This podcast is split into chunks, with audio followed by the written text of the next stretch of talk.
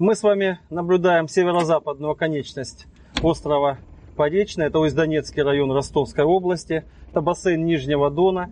И здесь расположен э, очень известный памятник археологии, многослойное поселение Ракушечный Яр, где сейчас ведет работы наша экспедиция, э, экспедиция НП Южархеология.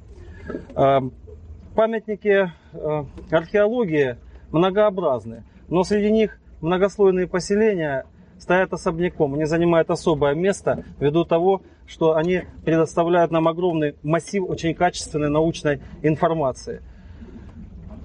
Очень давно, около не менее 7-8 тысяч лет назад, здесь впервые поселились люди. Это были рыболовы и охотники. Занимались они, кроме этого, собирательством. Дон, бассейн Дона предоставлял ну, громадные возможности для ведения хозяйства такого типа, присваивающего, не производящего. Земледелие скотоводство эти люди еще не знали. И вот здесь, на берегу Дона, оказалось, появилась первая стоянка каменного века. Э, и археологи сейчас, раскапывая самые нижние слои, имеют возможность проследить развитие культуры человека от каменного века через последующие эпохи практически до современности. Мы находимся на поселении Ракушечный Яр на археологическом раскопе. Здесь сейчас идет работа по раскрытию культурного слоя, выявлению культурных остатков. Сам по себе э, этот памятник, он очень сложен в методическом отношении. Его раскапывали более полутора десятков сезонов э, экспедиция Ленинградского университета под руководством Татьяны Дмитриевны Белановской. Э, была проделана огромная работа. Найден памятник в свое время был большим энтузиастом, краеведом Леонидом Тимофеевичем Агарковым. Этот человек вообще очень много сделал для южно-русской археологии. И он обратил внимание, что на оконечности острова Поречный, где мы сейчас с вами находимся, Э, на пляж, на берег постоянно вымывает большое количество э, ракушек. Местное население так и называло это место Ракушечный Яр. И среди этих раковин он э, стал делать находки керамики, орудия труда из камня. И сделал правильный вывод, что это поселение, поселение очень древнее. Вот. Но потом его исследовала уже Татьяна Дмитриевна Белановская. А, сейчас в наше время эти раскопки продолжены, потому что методы научного исследования, они все время совершенствуются, появляются новые возможности по раскрытию а, информации о памятнике. Ну и к тому же в то время уровень воды в Дону был достаточно высокий, и а, нижние слои этого памятника очень древние, очень интересные. Татьяна Дмитриевна Белановская зачастую просто не могла даже изучать. Вода ей не позволяла. Вот, в наше время сейчас уровень воды в Дону достаточно низкий. Вот, и у нас есть возможность, мы уже в контрольном, в, в первом в пробном раскопе в 2008 году получили уже полностью всю э, картину э, напластований э, этого, э, этого поселения. Ну вот сейчас уже работаем большой площадью для того, чтобы уже получить э, основательные данные об образе жизни людей э, на острове Поречном. Вот в, эти, в этих разрезах, как мы их называем, стенках или профилях, э, записана геологическая история этих мест, и она очень тесно сопряжена со страницами истории обитателей острова Поречный. Последовательно опускаясь сверху вниз, мы прошли вот самый верхний темный почвенный слой, в котором были находки средневекового времени. Потом э, мощная свита отложений осталась э, здесь, маркировала бронзовый век. Э, прошли слои э, меднокаменного века. И сейчас мы ведем э, работу в слое, который можно считать пока по нашим предварительным данным переходным от эпохи камня к эпохе металлов. Мы находимся на поверхности, которая сплошь состоит из раковин. Ну и действительно название памятника символическое, ракушечный яр. Это э, основное тело культурного слоя, э, в котором э, и раньше, и сейчас и найдены основные находки, основное их количество. Уже сейчас у нас около 5000 единиц найдено здесь находок. Люди использовали эти раковины, могли использовать по-разному. Очень часто они служили э, пищевым ресурсам. Но по нашему мнению, э, здесь э, раковины вивипарус, их название, они использовались еще, помимо того, что могли использоваться в пищу, они использовались в качестве своеобразного строительного материала. Ими полностью оформлялась жилая площадка. И вот все, кто здесь сейчас находится, знают, какой бы ливень, дождь не прошел, мы всегда будем находиться на относительно ровной и очень прочной, хорошо э, э, дренированной поверхности. Вода вся проходит через ракушку, скатывается, и тот берег, который раньше был топким, который был грязным, жить на котором было неудобно, после того, как он отсыпается э, вот этими раковинами, он становится вполне пригодным для жилья. Э, эти э, слои раковин содержат огромное количество материалов. Сейчас больше всего у нас э, бытовых находок, э, которые говорят о бытовом срезе жизни э, людей э, пятого тысячелетия до нашей эры. Это фрагменты лепных сосудов, часто очень плохой сохранности, потому что технологически эта посуда еще несовершенна. Это каменные изделия, орудия труда, это шлифованные топорики, которые связаны Э, с деревообработкой. Э, это пищевые отбросы, кости животных, кости рыб, найдены э, несколько панцирей черепах. То есть люди продолжают здесь, живя на Дону, использовать все то богатство пищевых ресурсов, которые большая река и пойменный лес вокруг могут им предоставить.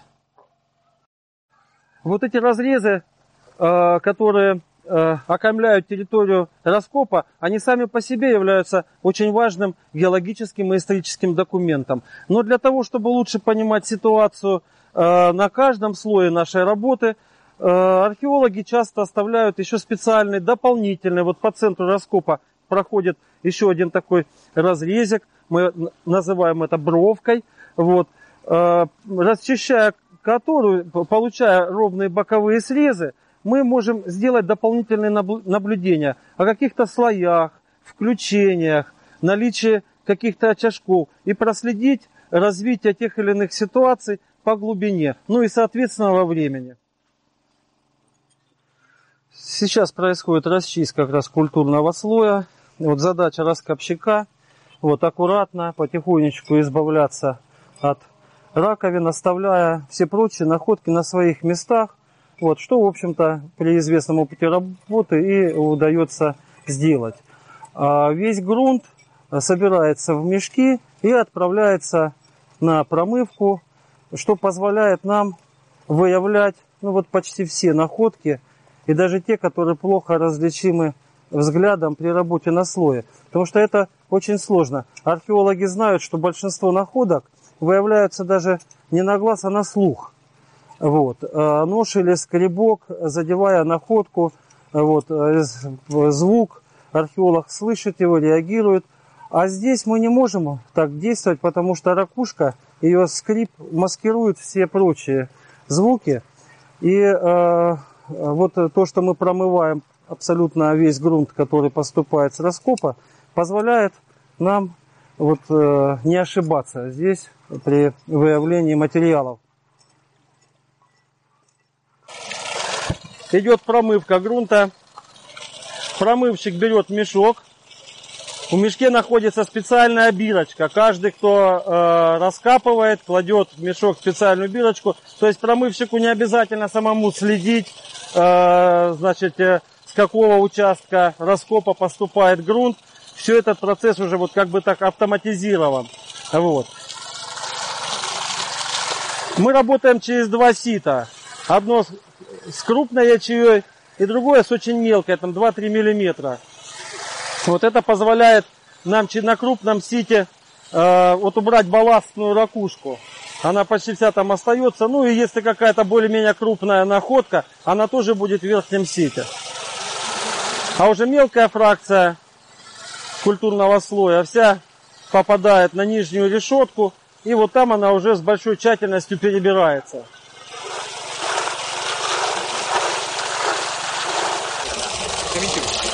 Ну вот, находки просмотрены в верхнем сите. И теперь идет промывка мелкой фракции. Очень часто есть предметы, ну, которые ну, почти не выявляются в культурном слое на глаз. Это мельчайшие бусинки, это э, некоторые типы кремневых изделий, очень миниатюрные. Ну, конечно, все это богатство э, доста, до, до, достается выявление этих вещей, достается на долю промывщика.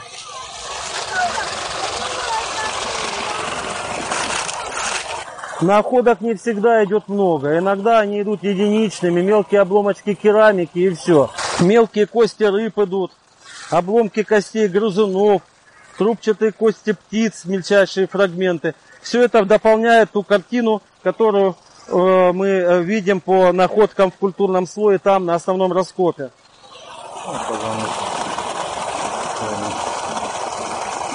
Да, ну вот в этой промывке выявлен маленький позвоночник рыбы, но он вполне определим. Специалисты скажут, что это была за рыба.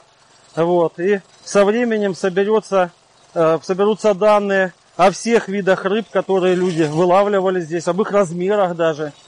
В общем, это, конечно, обогащает наши знания об образе жизни людей, которые здесь основали этот памятник. Большая часть находок это фрагменты лепных сосудов. И вот здесь вы видите, идет работа по подборке этих фрагментов. Вот уже собирается орнамент, очень интересно. Здесь собирается верх сосуда, мы называем его венчик. Это кропотливая, тщательная работа. В представлениях многих она немножко смешная, любого археолога к битым черепкам вот, э, их тщательность при обработке этих черепков. Но эта работа, она благодарна, потому что она позволяет нам потом сопоставить сосуды с разных мест, разных территорий, разных стоянок и по сходству их формы, по сходству орнамента сделать серьезные исторические выводы о том, куда люди перемещались, мигрировали, как они обменивались э, культурными всякими инновациями. Э, как шло вообще развитие человека на той или иной территории. То есть вся эта информация находит потом свое место в системе научных знаний и вся э, окажется рано или поздно востребованной. Люди использовали разные материалы для изготовления орудий труда. А здесь лежит костяной э, гарпун, кремневый скребок, миниатюрный сланцевый топорик, вернее тесло. Несмотря на такие маленькие размеры, э, даже детский какой-то облик этого инструмента, он вполне функционален, и эксперименты, которые мы проводим, это доказывают. Ну, человек думал не только о том, чтобы накормить себя, свою семью, не только о материальном благополучии. А мы видим здесь и украшение, вот обломочек костяного амулета, у которого просверлены три дырочки. Это такой типичный орнамент на костяных изделиях для ракушечного яра. Мы видим украшения, сделанные из створок э, речных раковин. Это все срез уже не материальная, а духовная культура человека и говорит нам о том, что уже много тысячелетий э, человек, он вполне развит, как в интеллектуальном, так и в духовном отношении.